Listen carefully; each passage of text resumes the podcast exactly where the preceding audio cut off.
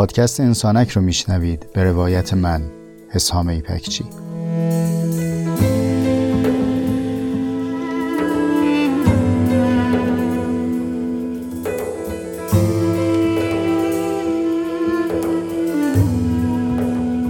پادکست انسانک مجموعی از جستارهای صوتی است که توی اون تجربیات زیسته و روزمرگی هامون رو با عمقی کمی بیش از معمول روایت می‌کنم.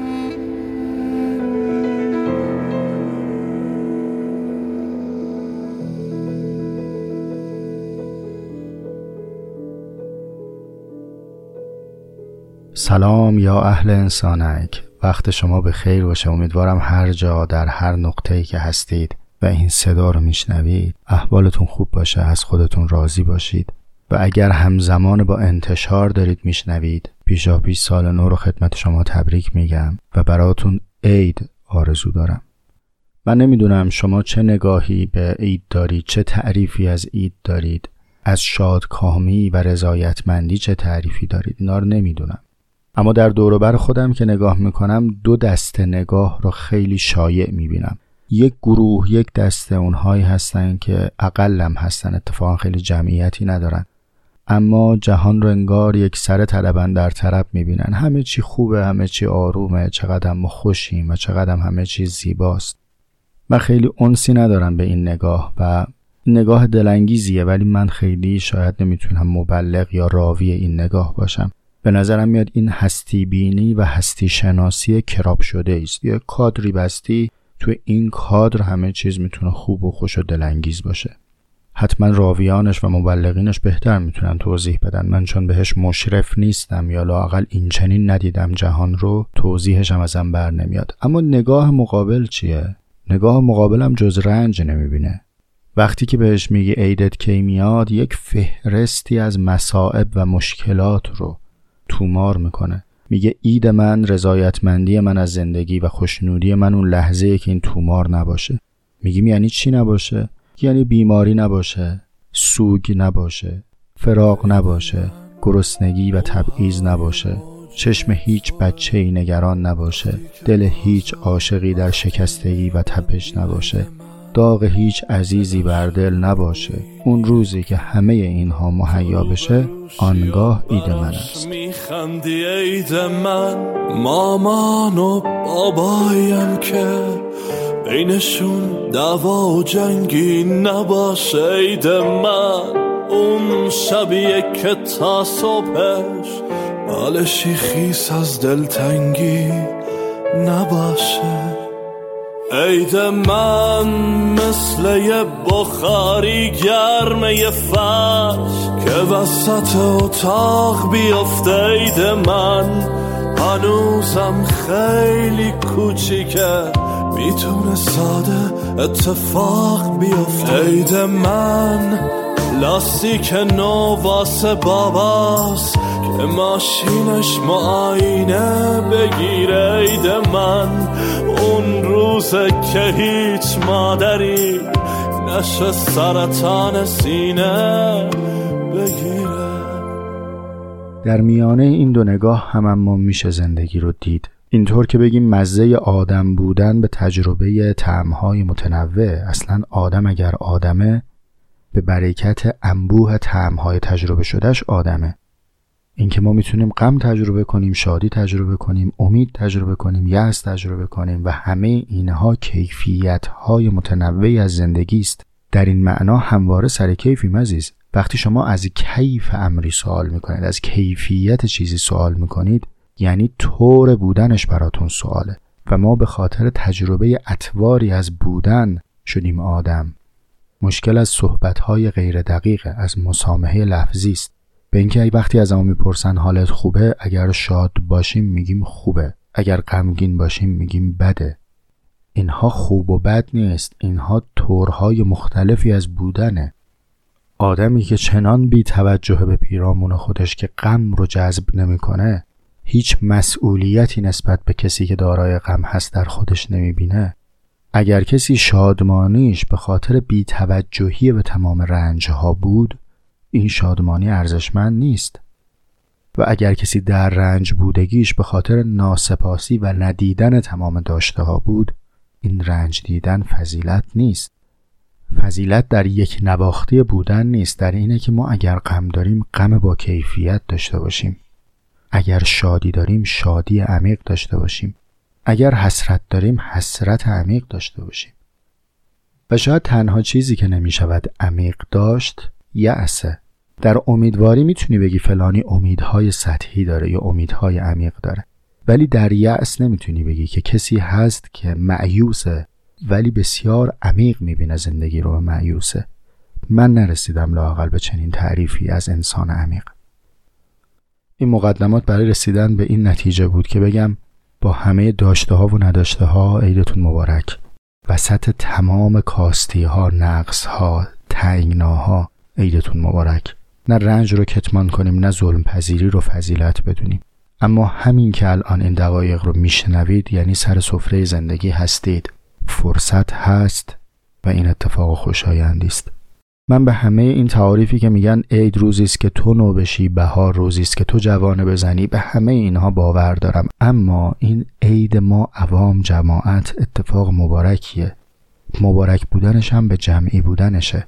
انگار همین که در نقطه ای از زمان میلیون ها آدم اراده می‌کنن و تصمیم می‌گیرن که به اون لحظه بگن عید به خاطر جمعی بودن اراده این لحظه لحظه مبارکی است. شرف عید به نقطه از گردش زمین نیست. شرف عید به حرکت زمین در مدار فلان و بهمان نیست. به این اراده جمعی آدمیانه که لحظه توپ شادی در کنند و بگن عیدتون مبارک.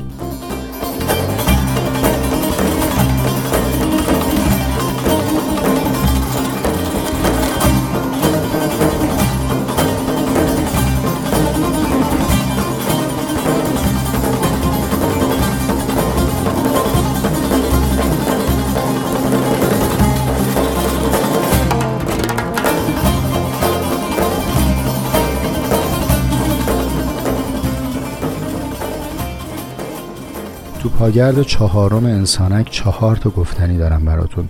اول می‌خوام از یک زایش و از یک رویش بگم براتون. چیزی که خودم بابتش خیلی خوشحالم و امیدوارم این خوشحالی به شما هم برسه. بعد می‌خوام یه سری از سوالات رو جواب بدم که تو کانال تلگرام انسانک فرموده بودید. سوم می‌خوام در مورد تجربه خود انسانک باهاتون صحبت کنم. به رسم پاگردهای قبلی که در اون خود انسانک رو به عنوان تجربه زیسته کمی عمیقتر از معمول میبینیمش و مرور می‌کنیم. آخر هم می‌خوام از ادامه و آینده انسانک نکته بگم خدمت شما و بعد هم پاگرد رو تموم کنم. اما خبر رویش. یکی از پرتکرارترین سوالاتی که شما در حاشیه اپیزودهای انسانک از من پرسیدید این بوده که کتاب چی بخونیم. همواره من تو پاسخ به این سوال معذب بودم نمی‌دونستم چی باید جواب بدم. و اینکه صرفا یک فهرستی از کتاب معرفی بشه و بگیم اینها باید خونده بشه کفایت نداره. و مهمتر از فهرست کتاب و نام کتاب اینه که چطور کتاب بخونیم؟ آیا هر شیوه خانشی به سمر ختم میشه و آیا شیوه های متنوع سمرهای ثابتی دارند؟ حتما نه. مهمه که شما با چه متدولوژی با چه آینی میرید کتاب می‌خونید. روش مطالعتون چطوره؟ خواندن یک کتاب عمیق به شکل عمیق تأثیر ایجاد می‌کنه تو زندگی ما.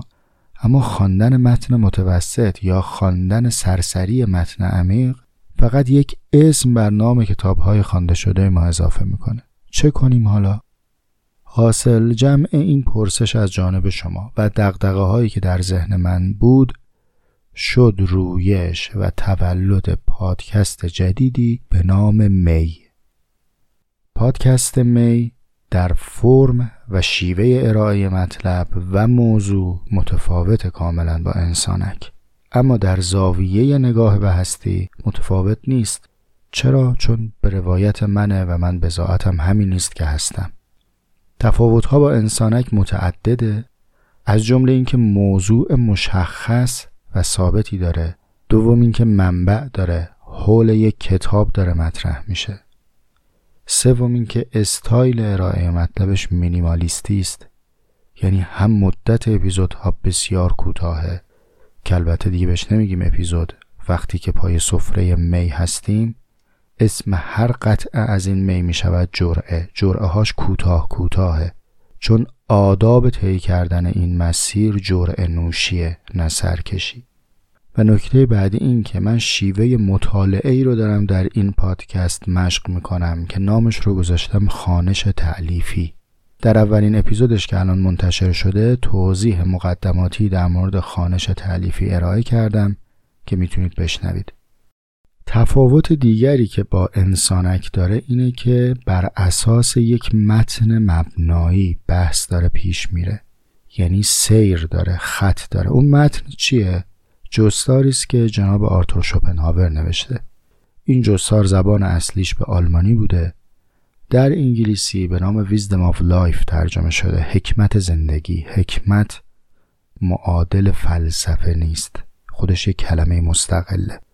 این متن به زبان فارسی در قالب کتاب مستقل منتشر شده اسم کتابم هست در باب حکمت زندگی که احتمالا بسیاری از شما اون رو خوندید باز از دیگر تفاوت‌های پادکست می با انسانک اینه که تلفیق بلاگ و پادکسته یعنی مکمل هر جرعه متنی در وبسایت قرار می‌گیره وبسایت می به نشانی mey.ir طبعا این جوانه اکنون در محله رستنه تازه سر برآورده. به مرور با راهنمایی شما با نظراتی که خواهید داد با هماندیشی که با هم داریم امیدوارم که تنومند و پخته تر بشه. در حاشیه این مطالعه خورد خورد منابعی رو به شما معرفی می‌کنم کتابهایی رو معرفی می‌کنم کتابهایی رو نام می‌برم مقالاتی رو به شما معرفی می‌کنم. امیدوارم که بخشی از این سوالاتی که تا الان مطرح میشه که چه بخونیم با یک انضباطی پاسخ داده بشه. یعنی هم چه بخونیم هم چرا بخونیم هم چگونه بخونیم. این خبر رویش گفتنی اولم بود تو پاگرد چهارم. اما بریم به سراغ سوالات شما.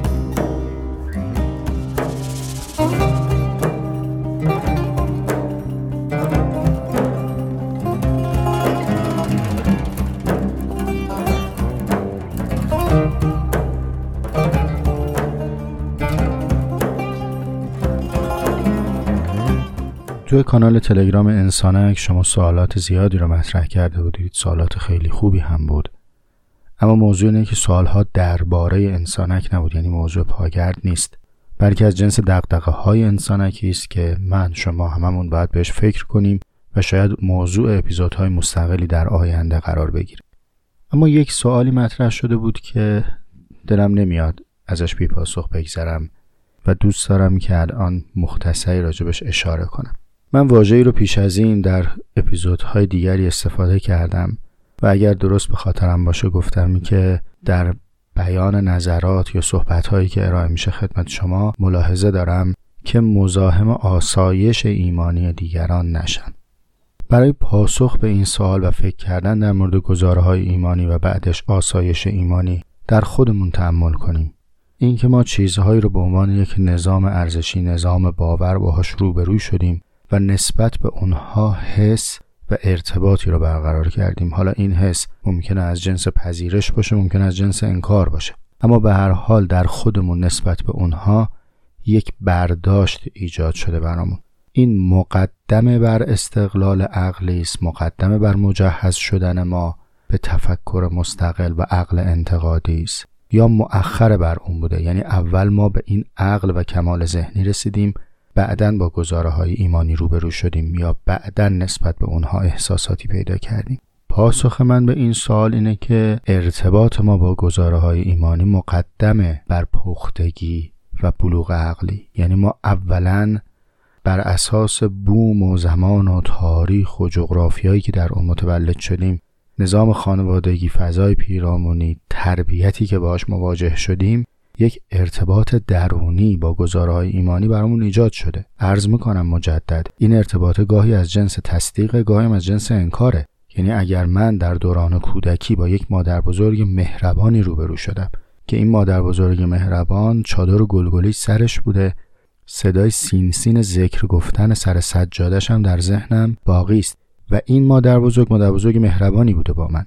این مادر بزرگ از ایمان و از خدا و از قیامتی برای من تعریف کرده. من حس خوبم به این آدم رو تعمیم دادم به گزاره هایی که او با من گفته و بر اساس این گزاره ها خودم هم یک امان روانی پیدا کردم. حالا اگر این مادر بزرگه کسی بوده که خیلی بد بوده به من تحمیل می‌کرده فضایی رو بر من میساخته که نسبت به او حال نخوبی داشتم. این حال نخوبم رو رفتم تسری دادم و در اون گزاره هایی که او به من گفته هم اثر گذاشته. مجموعه اینها یک نظام ذهنی در من ایجاد کرده نسبت به گزاره های ایمانی که من با این گزاره ها در امانم حالا یا با قبولش یا با انکارش.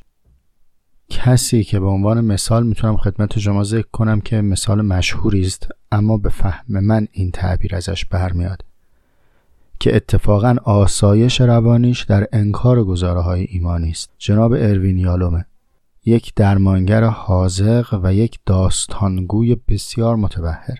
ایشون به رغم اینکه مهارتش و تخصصش نحوه تعامل با درمانخواه رو تعریف کرده عمیقا خشم داره نسبت به مذهب و با همه سعی که برای انکار می‌کنه این از سطرهای مختلف نوشتهاش می‌زنه بیرون.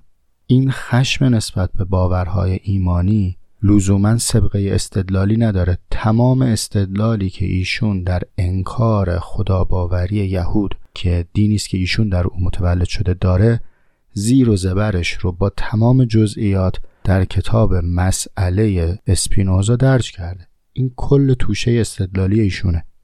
اما چرا نسبت به این ماجرا خشم داره؟ این خشم را هم در برخی سطور کتاب مامان و معنای زندگی می‌تونید ببینید. هم به شکل واضحتری تشریف ببرید در کتاب خیره به خورشید خاطره ای که ایشون داره از دوران کودکیش تعریف می‌کنه و از محفلی که مناسک اعتقادی داره تو اون برگزار میشه و حس و حال خودش رو داره توصیف می‌کنه. چه بسا اصلا لزوما کسی با این کاری نداشته. این بچه در اون لحظه حس نخوبی گرفته. من و شما هم تابع همینی بنده هم همینم. شما هم همینید. تو این فضا ما یک باورهای ایمانی رو میپذیریم قبل از اینکه هنوز عقل به پختگی برسه. این تقسیم بندی که دارم عرض می‌کنم تقسیم بندی بنده است. با دل قرص بزنید تارمارش کنید انکارش کنید. هیچ تقدسی نداره. من معتقدم که عقل وقتی به بلوغ اول می‌رسه می آموزد که چگونه استدلالهای عقلی و منطقی رو به خدمت این نظام ایمانی در بیاره و با عقل بتونه این ایمان رو هم تثبیت کنه. اینجاست که به خودش میگه من بالغم.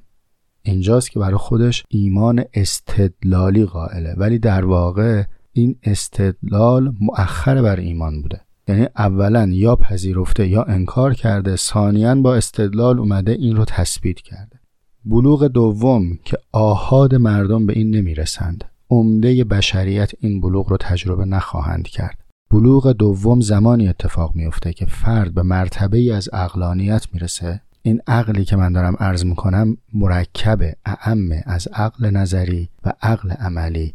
در این مرحله فرد از پل شک عبور می‌کنه و این بار به ایمانی خواهد رسید که مؤخر بر اقلانیت و بلوغ ذهنی است.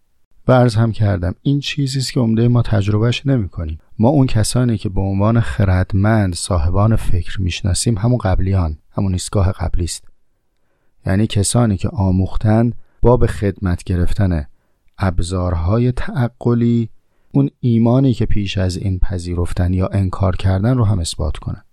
خب حالا ماجرای آسایش ایمانی چیه؟ وقتی شما پذیرفتید که اون چیزی که فرد به عنوان ایمان خودش داره به شما معرفی می‌کنه حاصل کودکی، تربیت و زمینه های روانشناختی اوست اون وقت توان مدارا پیدا می‌کنید. استطاعت اون فرد همین قدره از کجا می‌فهمیم که این گزارهای ایمانی گزارهای روانشناختی است؟ این ربطی به حقیقت نداره. این موضوعش تسکین ذهن باورمنده. می‌خواد منو آروم کنه. از اینجا می‌فهمیم که من الان اگر یک مسئله ریاضی رو حل کرده باشم بعد یک کتابی به دستم برسه یا یه مقاله ای ببینم روش حل راحت تری داره یا اصلا روش من غلط اون روش درسته. خوشحال میشم ذوق می‌کنم چون دارم چیز جدید یاد می‌گیرم. اما اگر در ابطال یک گزاره ایمانی کسی به هم چیزی بگه خشم ابراز می‌کنم. دچار اضطراب میشم. رفتارهای هیجانی نشون میدم. این یعنی اصلا زمین بازی زمین استدلال نیست. وقتی این مقدمه در ذهن من هست آسایش ایمانی دیگران رو بهش احترام می‌ذارم. تا زمانی که کسی در پی استیلا یا تحمیل باورهای خودش بر دیگری نیست اخلاقی نمی‌دونم که بخوام گزاره های ایمانی او رو دستکاری بکنم. او با این آرام گرفته. من شعن مرشد و هدایتگر بر خودم قائل نیستم. شعن مرشد مال اون کسی است که اون بلوغ دوم رو سپری کرده. و وقتی داره از ایمان صحبت می‌کنه از یقین و حقیقت صحبت می‌کنه. نه از زمینه های تربیتی خودش. تا قبل از اون بلوغ دومه هر کی داره از ایمان صحبت می‌کنه داره از زمینه های تربیت یافتگی خودش و از امانهای خودش صحبت می‌کنه. خب من برای چی امان خودم رو به دیگری تحمیل کنم؟ اون پل شک هم با ادا نمیشه. شک رو نمیریم که شک کنیم. اینجوری نیست که بگیم که من دوتا شک می‌کنم قربتن الله. اینجوری نیست. شک اتفاق میفته شک چنان اتفاق میفته که راه گریز نداری ازش. یقت رو می‌گیره. اون زمانی که شک اتفاق افتاد به شک احترام بگذار. شک یعنی اشتهای خرد بر دانستن بیش از اکنون. و الا عقلی که میل به جهل داره که شک نمی‌کنه که. تو سوال از من در مورد شکهای اعتقادی پرسیدید. به دلیل همین توضیحات مفصل که گفتم من در اعتقادات مخاطب ورود ندارم و صحبتی هم در این زمینه نمی کنم. اما چون گزارتون گزاره درون دینی بود و برخی از ارزش های درون دینی رو گفتید می‌خوام خدمت شما مثال بزنم. در متون دینی پیشوای شک جناب ابراهیمه. اون کسی که گفت ستاره بعد گفتین افول می‌کنه و این نه. گفت ماه افول کرد و شک کرد گفت این نه. گفت خورشید افول کرد و شک کرد گفت این هم نه. اون چیزی که تو مدارس به ما یاد دادن یک رسول رو در نقش یک نمایشگر به ما معرفی کردن. گفتن اگر این اتفاق داره میفته و از اولش بر سر خانه یقین بوده به مردم شک ابراز می‌کرده که در اونها تلاطمی ایجاد کنه. اگر شما با این استدلال آرامید نوش جان. اما اگر به دنبال بیش از این میگردید ماه و ستاره و خورشید در برابر چشم مردم بود. اونجا که در خلوت خودش به حیات بعد از مرگ هم شک کرد اونجا هم چشم مردم بود. اونجایی که از خداوندگارش خواست آزمون پس بده و اون داستان چند پرنده بر هم کوبیدن پیش آمد اون هم در برابر چشم مردم بود. چه بسا ما برای آسایش ایمانی خودمون داریم شک حقیقی او رو به عنوان یک نمایشگری شک جلوه میدیم. بنابراین شک یک اتفاق مهربان نیست که تو بهش بگی که بپذیرم نپذیرم بگم بله. نه عزیز شک اگر بیاد خانمان برانداز میاد. بنابراین جنبندی ارزم اولا به آسایش ایمانی دیگران احترام بذارید. چهار تا کتاب خوندیم دو تا درس خوندیم دو تا مقاله خوندیم. سراغ مادر و پدر و مادر بزرگ و در همسایه نریم. اما اگر کسی رسید به نقطه ای که قصد داره که تحمیل کنه خودشو بر دیگران او یک داستان دیگری داره که به جاش باید صحبت شه. و اگر شما از رسیدگان به حقیقت هستید یعنی اون پل شک رو عبور کردید و به چیزی رسیدید که این رسالت رو بر خودتون قائلید که به سراغ آدم ها برید و اونها رو درمان کنید یعنی شما در مرتبه ای هستید که من ادراک و اجازه صحبت گفتن راجع به شما رو ندارم. بنابراین این صحبت ها رو می‌تونید از بیخ نشنیده بگیرید.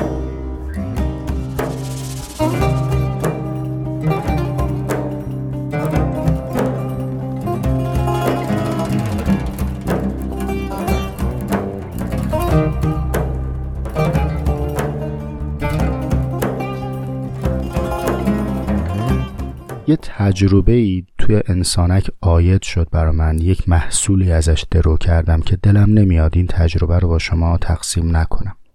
برگردیم به یک سال قبل هفته های پایانی سال 1398 دغدغه‌ای برام ایجاد شده که بیام و پادکست تولید بکنم. چون گرفتار به بلای کمالگرایی هستم پیش تولیدم طولانیه. اونهایی که به این مرض دوچار هستن تجربه کردن. قبل از خط استارت انقدر گرم می‌کنن که وقتی تپانچه شروع رو می‌زنن این طایفه خستن. چه بسا اصلا ترک میدان می‌کنن. شروع کردم به استخراج اطلاعات و تحلیل. یه سری پارامتر در اومد. از پادکست های برتر دنیا تا پادکست های پر مخاطب فارسی. این چک لیست بلند و بالا بود. به عنوان مثال برترین پادکست های فارسی عمدتا کتاب محور بودن. حالا یا چکیده کتاب می‌گفتن یا کتاب رو تفصیلی توضیح می‌دادن. کتابهایی هم که انتخاب می‌شد کتابهایی بود که پیش از این خواننده ها دغدغش رو داشتن باهاش آشنا بودن. در واقع پادکست در زیل کتاب تعریف می‌شد. نکته بعدی که برای خودم خیلی حساسیت داشت این بود که به هر حال پادکست محتوای شنیداری است. هم خانواده موسیقی چه نسبتی بین پادکست و موسیقی هست؟ بعد می‌دیدم که عمدتا استفاده از موسیقی در پادکست ها ندارن مگر به اندازه یک کاما. یه ترکی یه بخشی از یک موزیک رو پخش بکنن که بین دو قطعه از یک اپیزود تنفس ایجاد کنن. ولی در پادکست ها موزیک و موسیقی و متن شعر عجین با متن محتوا نیست مگر در پادکست هایی که اصلا موضوعشون موسیقیه. دارن در مورد یک آلبوم یا آهنگ صحبت می‌کنن. گفتم موضوع. اساسی ترین چیزی که هر پادکستی باید انتخاب می‌کرد موضوعه. یعنی اصل ماجرا از موضوع شروع میشه. در چه ژانری می‌خوای صحبت بکنی؟ آموزش ادبیات روانشناسی جامعه شناسی فلسفه از تاریخ سیاست چی هستی؟ ستون اصلی موضوعه. خیلی جزئیات داشت. به عنوان مثال پادکستری رو پیدا نکردم که راوی من خودش باشه. پادکستر در نقش پرده سینما چیزی جز خودش رو داره نشون میده و نمایش میده. مثلا میگه که فلان نویسنده اینطوری میگه. فلان اندیشمند چنین میگه. فلان رخداد تاریخی. اینگونه اتفاق افتاده. طبعا ابعاد این پرده و رزولوشنش وابسته است به من گوینده و من پژوهنده. اما اینکه یکی بیاد بگه من چنینم من چنانم این کارو کردم نه تنها نبود بلکه به عنوان عامل بازدارنده ازش می‌شد یاد کرد. همونطور که استفاده از موسیقی اتفاق زرد بود. بیشتر تو کلیپ های صوتی انگیزشی ازش استفاده می‌شد. من این فهرست بلند بالا رو جمع کردم بعدش اپیزود صفر رو هم ساختم. تو اپیزود صفر هم گفتم می‌خوام از یک کتاب برای شما صحبت کنم. الان دارم خدمتون خبر میدم که از پشت صحنه که اون کتاب گلستان سعدی بود دو اپیزودش رو هم نوشته بودم. اما یه اتفاقی افتاد. و اون هم قرنطینه بود که داشت از همه سمت به من فشار می آورد در رنجش بودم که به مراتب اون رنج کمتر از رنج امروز بود که سالی از قرنطینه گذشته و وارد سال دومش شدم. اما در اون ایام حس کردم من که در چهار دیوار خونه باقی موندم. چرا یک چهار دیوار ذهنی هم ایجاد کنم؟ بگم اگر قرار هست که پادکستی تولید کنم در ریل امنی حرکت کنم که پیش از این پیموده شده. چون هر کدوم از اینا خطر داشت دیگه. پس میخوردیم دوراهی بود. باید بین این دو یکی رو انتخاب می‌کردم. یا پر مخاطب بودن یا لذت بردن از کاری که خودم بهش اعتقاد دارم و دوستش دارم. اونی که منم. به عنوان مثال من همینطوری موقع کار کردن خیلی پیش میاد. نه اینکه بگم حتما همیشه خیلی پیش میاد موسیقی گوش میدم. خیلی اتفاق میفته که کتاب رو میبندم به متن آهنگ گوش میدم. انقدر بعضیش برام تأثیر گذاره خب چرا از این استفاده نکنم؟ چرا همینی که هستم رو نشون ندم؟ بعد من اصلا دلم نمی‌خواد سعدی بگم. سعدی که قرنطینه کرونا ندیده. من خودم تو یک موقعیتی هم که قابلیت وصف داره. ماحصل این دقدقه ها ختم شد به یک جمله که حسام از یک نون بزرگی به نام آزادی تو مثل گنجیش که هستی که یه خوردش دیگه بهت رسیده. بخش اعظمش که تو تنور نونوا سوخته. بقیهش هم که لغمه لغمه تو راه که برسی خونه همه برداشتن. یکیش رو کارفرما برداشته یکیش رو مشتری برداشته یه تیکش رو اجبارهای اجتماعی و عرف عمومی برداشته. خلاصه تهش این خورده مونده. این خورده رو لاقل به ترس نباز. حالا اون چیزی که درو کردم و می‌خوام با شما تقسیم کنم اینه که رفیق جونم من از اینکه کاری را انجام دادم که خودم باهاش حال می‌کردم راضیم. از اینکه تمام معیارهایی که استخراج کرده بودم و مطابق الگوی کمال بود. اونها رو ندید گرفتم. بعضا دقیقا عکسش عمل کردم راضیم. این رضایت هم رضایت کمی نیست رضایت کیفیه. بحث عدد شنونده و دنبال کننده نیست. یادم میاد بعد از اپیزود پانزدهم موج تشویق رسید. این نهنگ 52 هرتزی معروف. اگرچه که برای من نقطه عطفی بود. به این جنبندی رسیدم که نه فقط تفکرات و اندیشه بلکه حتی احساسات هم رو هم نباید کتمان کنم. اتفاقا وقتی احساس درونیم رو فاش می‌کنم دیگرانی هم بیرون از من هم حس پیدا میشن که با هم هم پیاله میشن. اما تشویق یه گرفتاری داره اونم که آدم رو در تکرار فرو می‌بره. هر تولید کننده وقتی چیزی تولید می‌کنه که خورنده بازاره شروع می‌کنه هی بیشتر تولیدش می‌کنه. خیلی مبارزه درونی سختی بود که در این تشویق فرو نرم. آقا چند هفته گذشته من دلم برای عزیز جونم تنگ شده. بعد بود در خودم جنگ بودا که آخه کی میاد تو پادکست با مامان بزرگش صحبت بکنه بگه که دلم برات تنگ شده و اینو منتشر کنه. و اصلا این بشه مبنای اپیزود. موضوعی نیست که بعد از انتشارش مخاطب چه فیدبکی نشون داد. شاید به مزاق خیلی از شما خوش نیومد. مد روزگار ما اینه که بگیم قدیمیامون نمی‌فهمن. خب خلاف این مد گفتنم اتفاق مثبتی نیست. اما ماجرا چی بود؟ ماجرا این بود که من جسارت و عبور از تشویق رو در خودم بسازم. اگر اپیزود سرو صبر قامت ساخته نمی‌شد دیگه مرهم بودا هم ساخته نمی‌شد اسبها هم ساخته نمی‌شد سقود هم ساخته نمی‌شد. نه اینکه بخوام بگم اینها اپیزودهای خیلی خاصیه یا بگم محتوای ارزشمندی داره نه اصلا بحثم این نیست. موضوع اینه که اینها بیان لایه های عمیق من بود که حتی توی جلسات تراپی و روانکاوی به زبانم نیامده بود. و حالا رسید کار به نقطه ای که اون چیزی که در اتاق امن روانکاو و مشاور در صحبت یک به یک گفتنی نبود استخراج شد فوران کرد با صدای بلند برای انبوهی از آدمها گفته شد این من رو سبک کرد. جنبندی حرفم اینه که این تجربه از آب گذشته است به شرط چاقو هدیه میدم به شما. اون چیزی که حقیقت درونیتون هست و رضایت دارید ازش اون رو بیان کنید اون رو افشا کنید اون رو بسازید. مهم نیست که پیش از این آیا چنین کاری انجام شده یا نه. مهم نیست که انبوهی از آدم ها این کار رو حرفه‌ای بدونن یا ندونن. اصلا حرفه‌ای نباشید. حرفه‌ای بودن آفته. یک باری باید راجع به این حرفه‌ای و آماتور بودن صحبت کنیم. در این کتاب در باب حکمت زندگی می‌رسیم به مشقت این که ما بخوایم از خودمون تصویری ارائه بدیم که نیستیم. می گوش بدید. در جلسات هفته های بعدش به این نکته خواهیم رسید. این هست در کتاب آرتور شوپنهاور. من نمیگم همه کارها ولی لاعقل در زندگی یک کاری داشته باشیم که خیلی برامون جدی باشه برامون اولویت باشه براش وقت بذاریم اما فروختنی نباشه. محض رضایت خودمون باشه. چیزی باشه که ازش لذت می‌بریم. فروختن یعنی انجام دادن کاری در برابر عدد.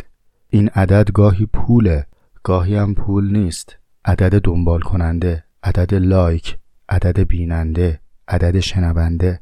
کار در ازای عدد فروختنه. ولی اینکه تو بگی من رایگان دارم انجامش میدم. این یک تصمیم ذهنی است که ما در خودمون به این جنبندی برسیم که آقا خانم من در بین این همه کاری که دارم انجام میدم لاقل یک چیز دارم که این یک چیز فروشی نیست. خیلی هم برام مهمه. خیلی براش وقت می‌ذارم. با جدیت انجامش میدم. هاشیه نیست. و از بس که هاشیه نیست و اصیله میگم که فروشی نیست. حتما خیلی از شما این رو تجربه کردید و این تجربهتون رو با دیگران در میون بذارید. اونهایی که تجربه نکردید تجربه بسازید. همه ما تجارتمون نیست بلکه ما چیزی برای رسالتمون باید باقی نگه داریم.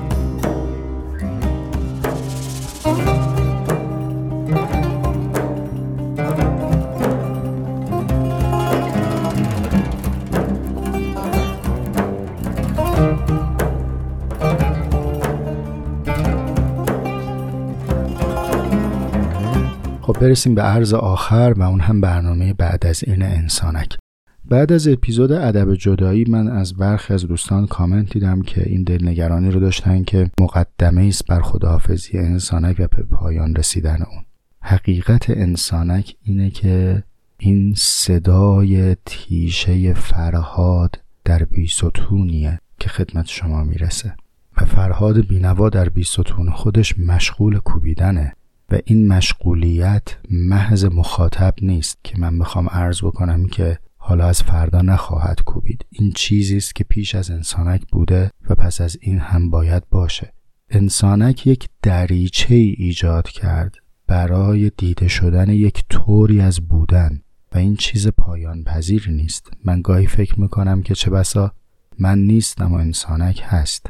و امیدوارم به این که این مصرع که هزین لاهیجی میگه امشب صدای تیشه از بیستون نیامد در مورد انسانک مستاق نداشته باشه و حتی صدای این تیشه پس از فرهاد هم به گوش خواهد رسید. اما با این همه معذوریت هم وجود داره تنگناهایی هم وجود داره. بخش عظیمی از آسمان تفکر و اندیشه برای ما پرنده های خانگی فضای پرواز ممنوعه. این چنینه که نگفتنی ها انبوهتر از گفتنی هاست.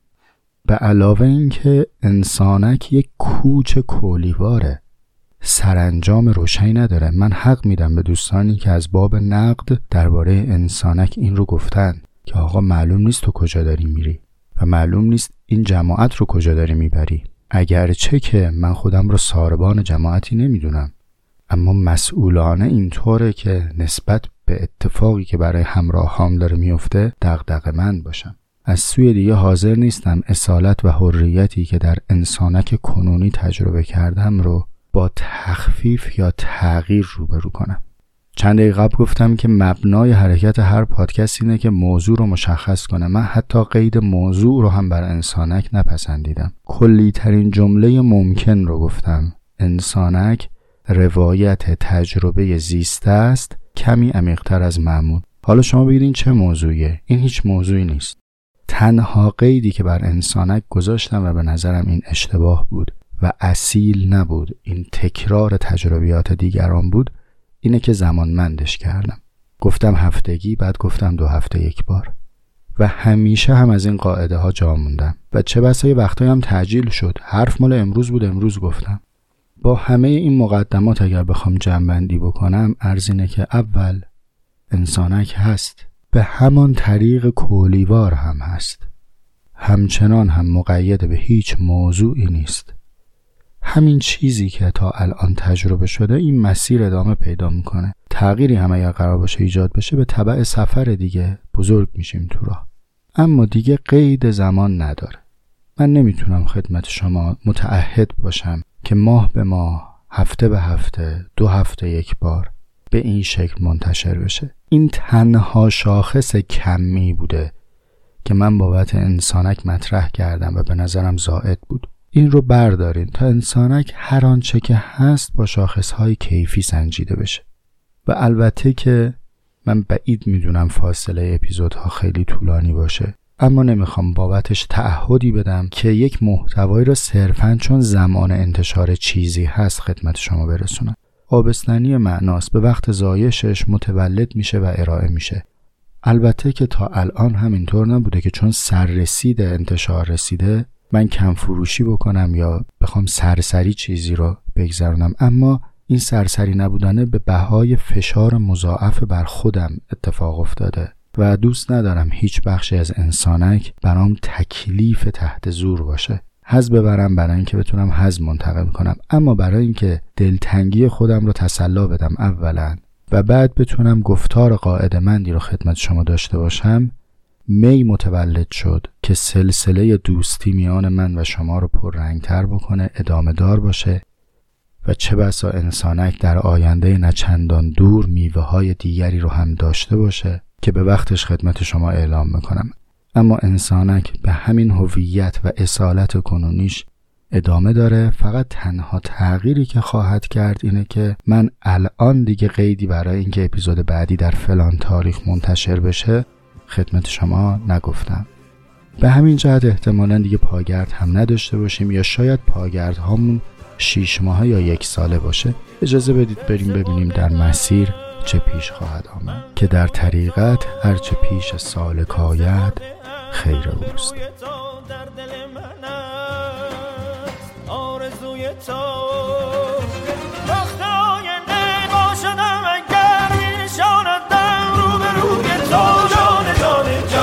همه جهان دلم به سوی تو.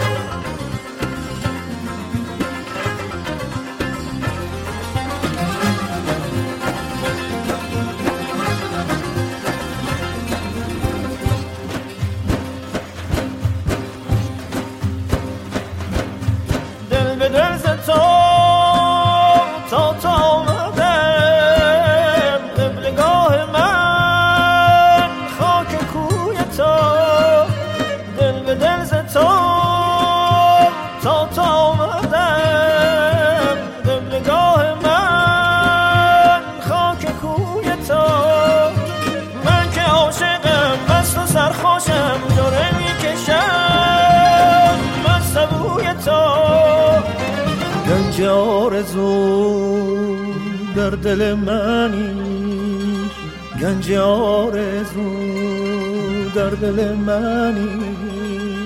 در دلم کنم جستجوی تو در دلم کنم جستجوی تو. جان جان جان از همه جهان می‌کشد دلم بر سوی تو.